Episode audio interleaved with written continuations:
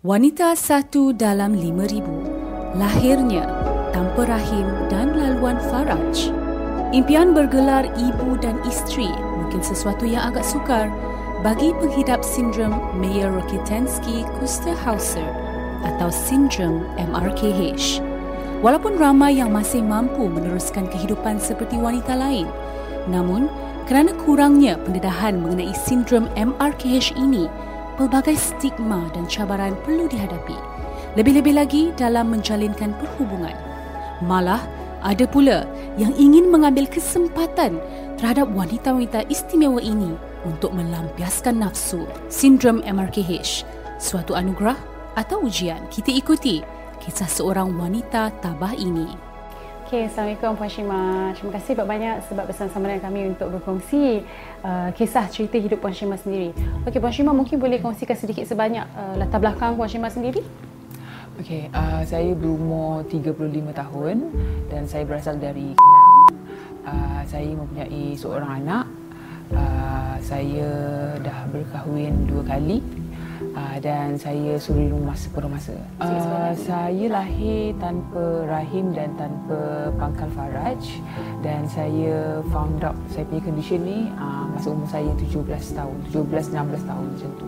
Uh, MRKH, uh, MRKH tu sebenarnya nama um, saintis dan doktor yang jumpa sindrom ni Mayer, Rokitansky, Kuster-Hauser ada empat orang. Jadi uh, nama sindrom ni pun sebenarnya saya jumpa bila saya research sendiri. Masa saya pergi hospital, uh, mak saya yang bawa lah. And then jumpa pakar sakit puan. Uh, pakar sakit puan tu memang I would say clueless lah. And I was passed from one hospital to another sebab yang ni tak tahu what's wrong. Masuk pas hospital lain-lain. Ada dalam 4-5 hospital macam tu. Uh, Selangor, KL ni, Sembilan um, and eventually baru orang cakap memang apa uh, sindrom ni memang wujud but it's so rare uh, masa tu it was one in 5000 sekarang ni dia one in 4000 um, so masa tu uh, but still nobody mention MRKH tu orang je cakap we couldn't find your uterus and awak tak ada uh, laluan vagina. Um, apa vagina tu? And then dia cakap uh, dia nak kahwin nanti datang balik. So uh, me being someone yang tak ada kawan-kawan in the same shoes, kita rasa lost macam, ha? Macam tu je, macam blur lah kan. Uh, sebab ialah zaman tu bukan zaman internet. So kita tak kita belum rely on Google lagi. Kita memang rely on doktor kan. Apa doktor cakap itulah bendanya. And tak ada solution. Nobody um, advise on apa kita boleh buat about this. And nobody cakap pasal uh, how your life is going to be. So, bawa pergi check tu lah sebab dah umur 17 and all of my friends dah ada period kan. So, kita rasa left out lah kan. Mm-hmm. benda tu kan. Period is one thing. Another thing was uh, kawan-kawan perempuan semua dah ada orang cakap feminine features, features. masa dekat dalam apa uh, fitting room. Bukan fitting room. Apa bilik tukar pakaian. Ha, PJ kan. PJ lepas uh, PJ masa form 5 kan masa tu baru macam kita tengok badan kawan-kawan tau. So kita tengok Eh, kawan-kawan aku ada fully developed breast uh-huh. and ada underarm hair kan. Uh-huh. Lepas tu kita macam freak out lah. Eh, kenapa tak ada bulu-bulu ni kan? Lepas tu dia cakap, eh kau yang pelik, kau tak ada. Uh-huh. So masa tu lah baru kita tahu yang kita ni different sikit kan. Kita punya faraj, kita punya vagina, daripada luar nampak normal. Tapi kat dalam dia, tak ada laluan tu. Ha, dia uh, lain uh, wanita MRKH lain dia ada kedalaman yang berbeza. Ada yang totally dinding. Maksudnya memang tak okay, ada, langsung, langsung vagina ha. uh, lubang itulah. ha. okay. cuma from from the outside memang ada faraj tu. Tapi tak ada lubang langsung. And then ada yang ada lubang tapi uh, dimple saja. Hmm. ha, so macam penanda sikit je kan. And ada juga yang ada lubang tapi dalam dia sama macam pusat belly button. Oh, cetik sakit situ sahaja. Ha sakit situ So ada yang dalam separuh daripada normal. So kedalaman tu macam-macam but definitely not the normal length. So apa uh, itulah yang kita katakan uh, kita tak ada apa vagina. Maksudnya yang uh, yang the first half of laluan tu kita tak ada. Um, kebanyakan daripada kami memang tak ada rahim langsung. Okay. Ada yang ada but very very very small. Kita ada ovulation pain sebab kita ada ovary.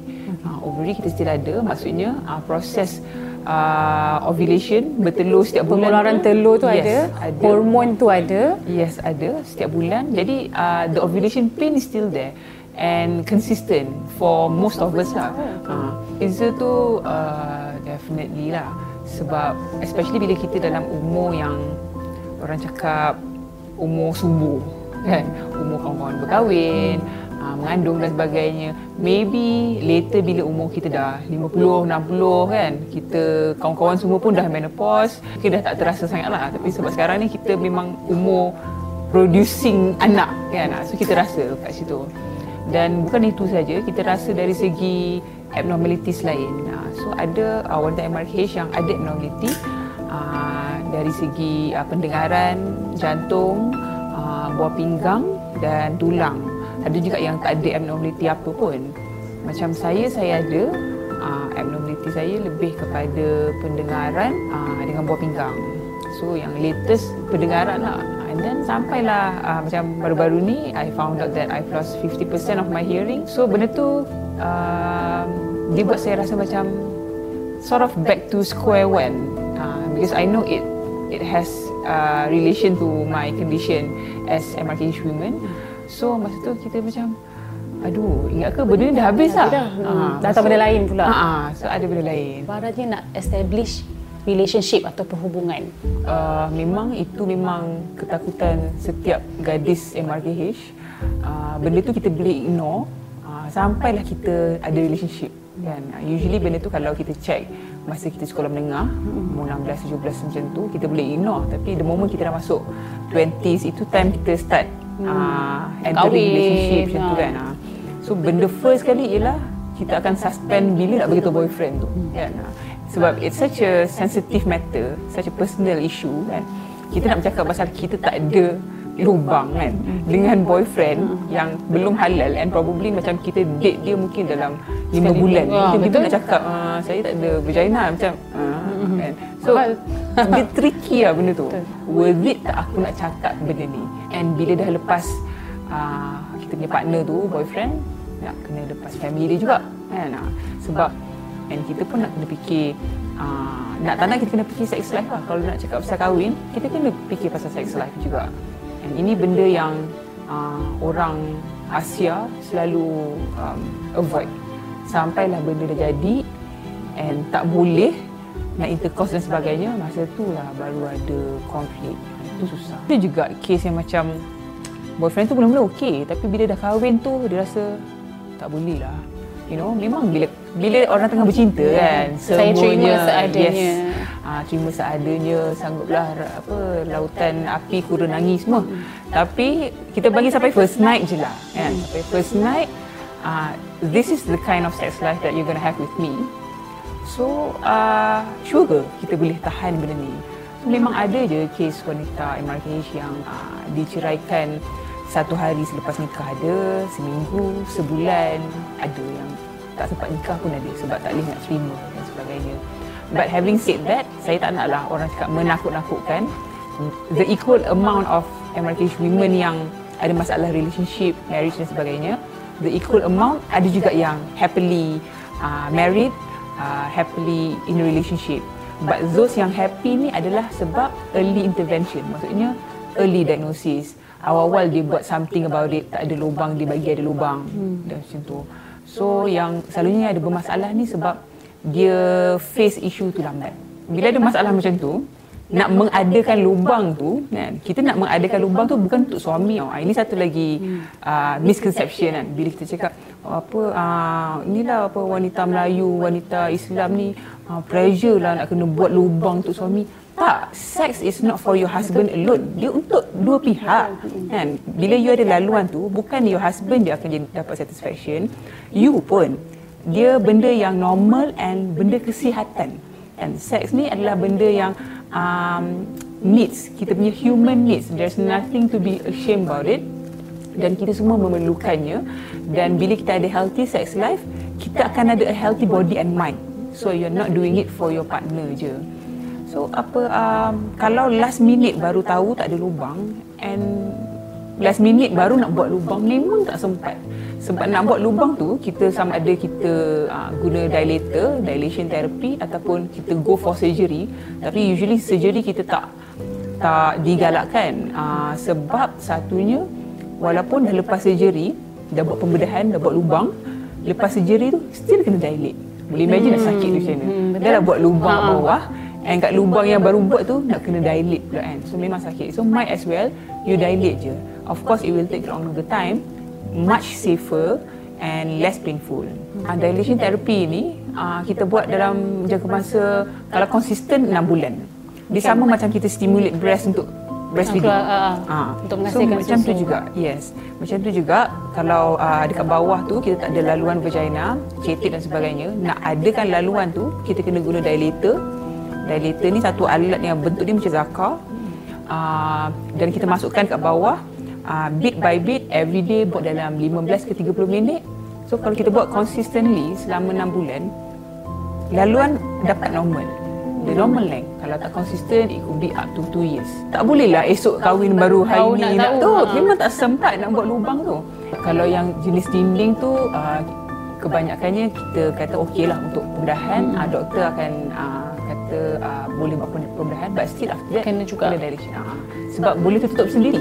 Masalah dia with um, MRKH Asian women dia takut nak guna dilator tu sebab rupa dia macam dildo. Hmm. so dia dah ingat benda tu sex toy pula hmm. kan so dia malu lah nak takut. pegang benda bentuk zaman wanita Asia nak pakai tampon pun takut. Ha kan? Memang kan? Tampon yang sekecil tu pun bayangkan dilator besar-besar alam tu kan? Mungkin ada uh, faktor-faktor lain yang menyebabkan susahnya wanita MRKH untuk mempertahankan perkahwinan reality dia tu. Hmm. Ha, lebih mencabar sebenarnya.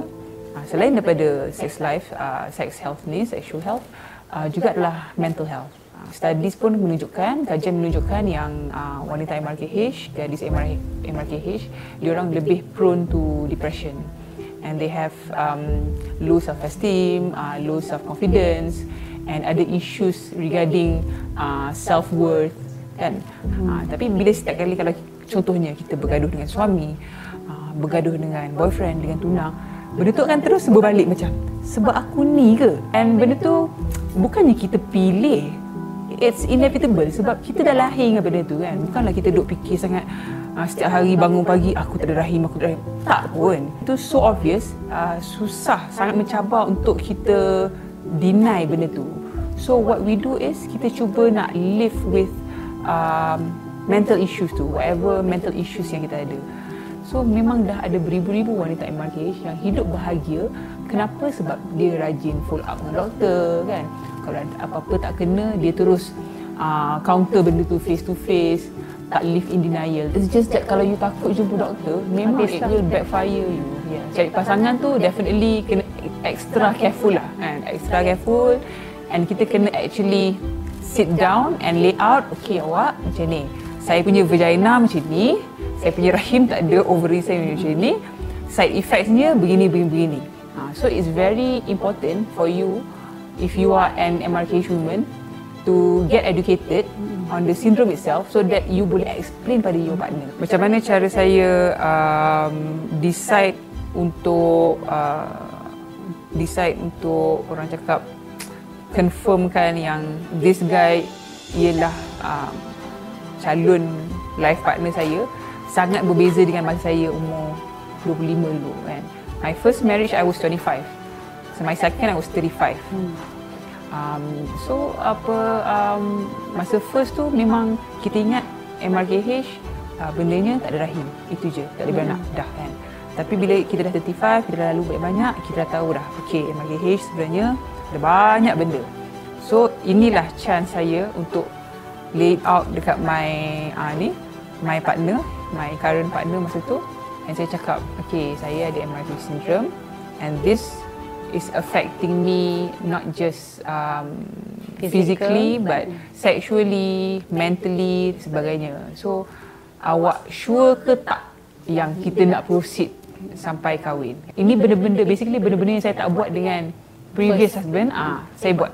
Ah, I learn my lesson ah, dari segi mertua. I am very lucky and very blessed uh, kedua-dua mertua saya memang uh, sangat menerima. Alhamdulillah uh, baik yang perkahwinan terdahulu ataupun perkahwinan sekarang. Yang mengambil kesempatan ni adalah usually golongan yang into saya tak tahu nak put it macam mana but I would call them kinky lah kan. Diorang ni into seks-seks um, aneh lah. yes benda-benda seks yang lain daripada yang lain.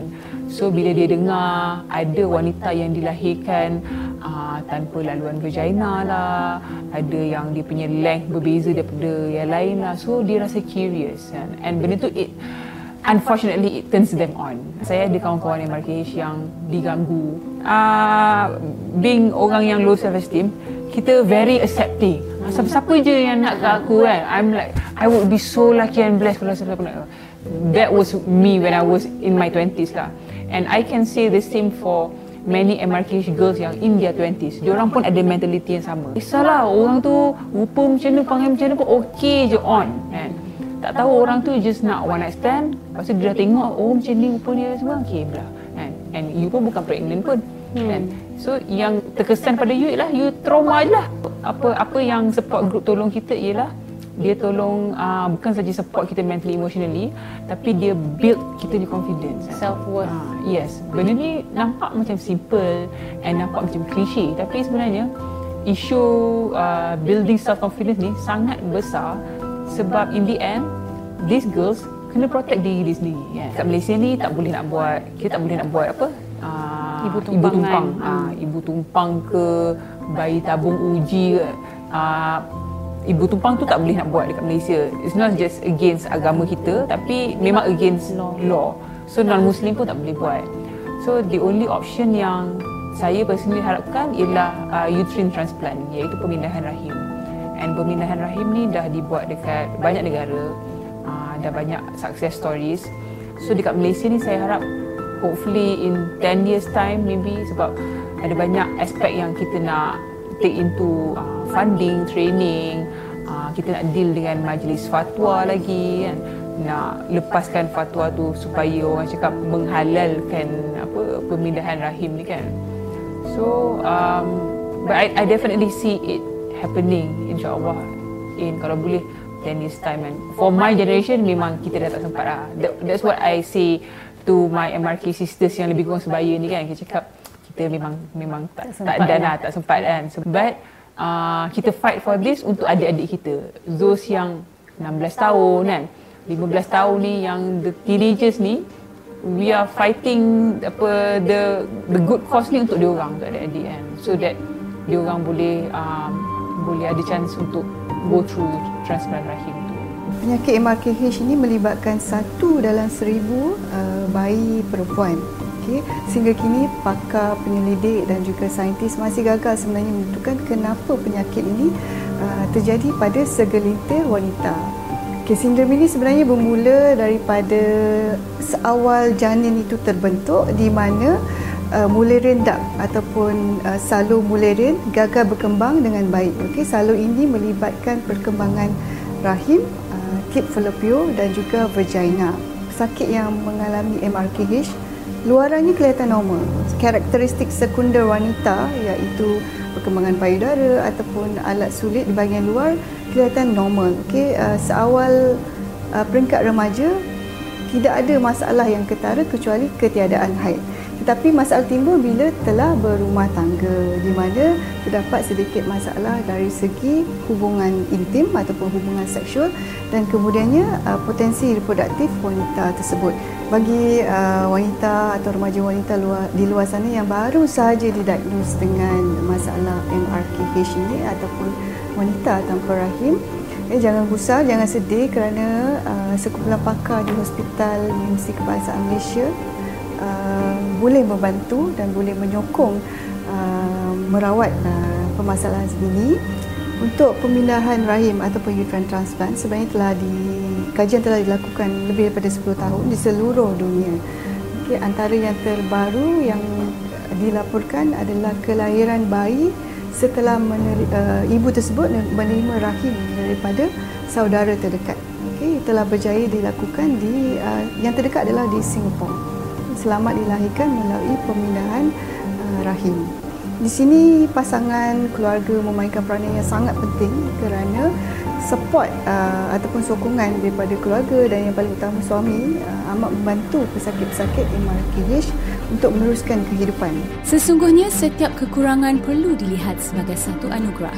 Sindrom MRKH seperti kondusi kesihatan yang lain boleh dirawat jika dikesan dari awal. Masyarakat juga perlu lebih terbuka dan menerima dan lebih cakna dengan kondisi kesihatan sebegini. Hentikan stigma dengan kesedaran.